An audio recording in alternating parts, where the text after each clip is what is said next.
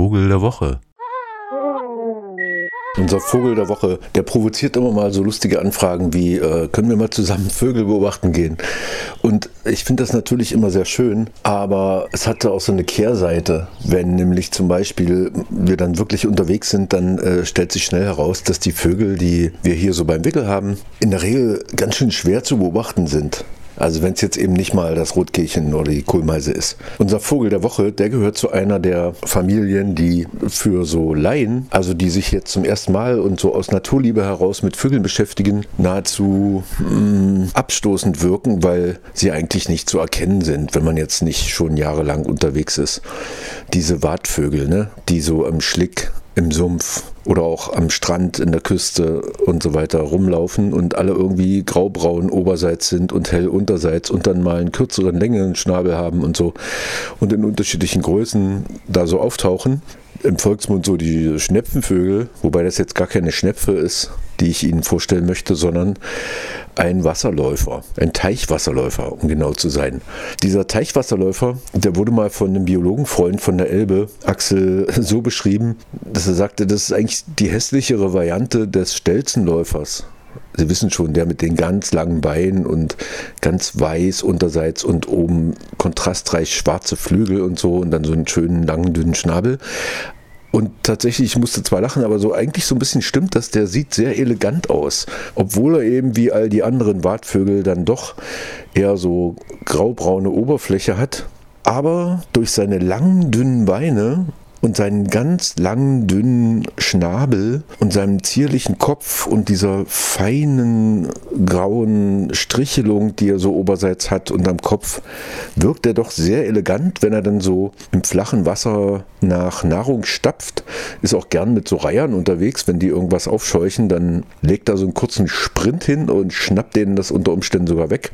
Ist also sehr flink unterwegs. Ansonsten ist er auch gern mit anderen größeren Bartvögeln unterwegs, wie Kampfläufern oder oder eben dem sehr ähnlichen Grünschenkel, auch so eine großen Limikole, wie das auf Lateinisch heißt, diese Wartvögel. Und ist schon eine sehr schöne Erscheinung und vor allen Dingen eine sehr seltene. Und wir haben ja jetzt hier gerade so ein bisschen die Sumpfvögel beim Wickel, denn denen geht es ja in Europa jetzt eher schlecht. In Mitteleuropa geht man so von drei bis fünf Brutpaaren aus. 2012 hat das erste Mal in Schleswig-Holstein hierzulande ein Teichwasserläufer gebrütet. Das mag ein paar hundert Jahre früher anders ausgesehen haben, aber das weiß man jetzt auch nicht so ganz genau. Es ist eigentlich ein Vogel des Ostens. Also in Polen gibt es so ein paar Brutpaare, in Ungarn, in Ostungarn gibt es so ein paar Brutpaare, da werden jetzt Reisfelder angelegt und da gibt es auch so übersommernde und so. Und ansonsten sind aber das Gros der wahrscheinlich knapp 30.000 Vögel, die es überhaupt so gibt, im Westen Russlands und in Weißrussland angesiedelt. Denn er wohnt schon so in sumpfigen, weitläufigen Schlickgebieten und davon gibt es nun mal hierzulande nicht viele. Wir wissen alle warum. Denn das ist ja nichtsnutzes Gelände, nicht wahr? Für die Ernährung. Aber wenn da mal irgendwo so schöne Landschaft mit viel Schlick und Teichen und Wasser ist, dann finden es die Menschen ja auch schön. Also eigentlich sollte man sowas anlegen. Jede Menge. Bin ich sowieso absolut dafür. Ähm, künstliche Landschaften herstellen. Überall neue Sümpfe anlegen. Da, wo jetzt, ja, so eher Landwirtschaft nicht so lohnt, mal so ein Feld zwischen zwei Seen oder so, sollte man machen. Das können wir jetzt mal angehen. Also wer Lust hat, kann sich ja mal melden. Dann können wir mal zusammenlegen und kaufen so ein paar Felder auf und legen Sümpfe an. Zum Beispiel für den Teichwasserläufer. Der ist ob seiner sporadischen Erscheinung äh, hierzulande immer so eine kleine Sensation. Jetzt ist er gerade hier bei Halle aufgetaucht, im Süden von Halle.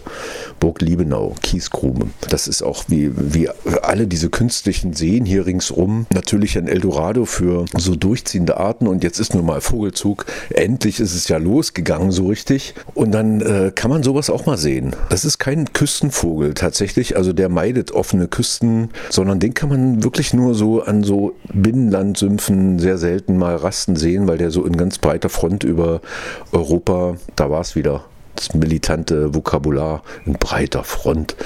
Also die ziehen eben locker über den Kontinent zu den wenigen äh, Brutgebieten im Nordosten. Britische Klimaforscher gehen davon aus, dass durch die Erwärmung von Mitteleuropa diese Sümpfe, die es so gibt und diese Flachwasserzonen noch weiter austrocknen und sich das Brutgebiet noch mehr nach Nordosten verschieben wird, dann werden die auch noch weniger. Aber die sind eh schon sau selten. Also ich weiß nicht, ob man, wenn ich jetzt, ich bin relativ viel unterwegs, einmal im Jahr vielleicht kann man so einen Teichwasserläufer sehen.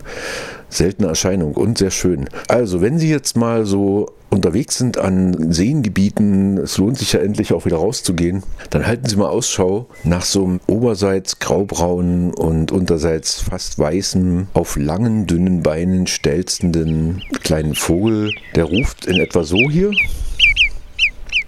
ähnelt ein bisschen dem Grünschenkel und leider eben auch im Äußeren. Also von sehr weit weg wird es schwierig, aber in Burg Liebenau kommt man ganz gut ran, da kann man das schon mal sehen. Also wer das jetzt hier aus der Umgebung von Halle hört, Leipzig und so, kann man mal hinfahren. Da sind die gerade noch, zwei. Unser Vogel der Woche einmal mehr ein nahezu unbemerkter Sumpfvogel, eher zu den schöneren dieser Wartvögel gehörenden, finde ich. Und natürlich auch stehen für sehr schöne Landschaften, wo er denn da brütet. In so kleinen Nestmulden, kaum irgendwelche Gräser reinlegen. Das ist eher so eine Erdmulde. Den gibt es bis östlich bis zum Ussuri, vermutet man. So richtig viele kann man eigentlich nur in den Überwinterungsgebieten sehen, aber wir eben nicht, weil das ist Subsahara, also Kenia, Tansania, ach, eigentlich auch im Okavango-Delta, also südlich der Sahara an großen Schlickflächen da finden sich dann die gesamte osteuropäische und auch dann schon asiatische Population, äh, die überwintern da. Es gibt auch ein paar, die in Indien überwintern und in Australien und so, aber das Gros Subsahara oder als Zwischenstopp am Schwarzen Meer. Da hätte ich ja auch so einen Tipp, wenn Sie mal nach Burgas kommen, das ist eine schöne kleine alte Hafenstadt, am, äh, ja, mit vielen Neubauten auch. Und daneben sind so Salinen, wo also Salz gefördert wird und das ist so ein äh, Punkt. Da kann man gut mal so Teichwasserläufer sehen. Aber natürlich auch Pelikane und andere schöne Vögel. Ach Gott, dieses, diese Fernweh. Wann hört das eigentlich auf mit diesem, ob wir in vier Jahren immer noch über Lockdown reden? Bevor wir jetzt depressiv werden. Schöne Woche. Unser Vogel der Woche, der Teichwasserläufer. Schönes, graziles Viech. Vogel der Woche.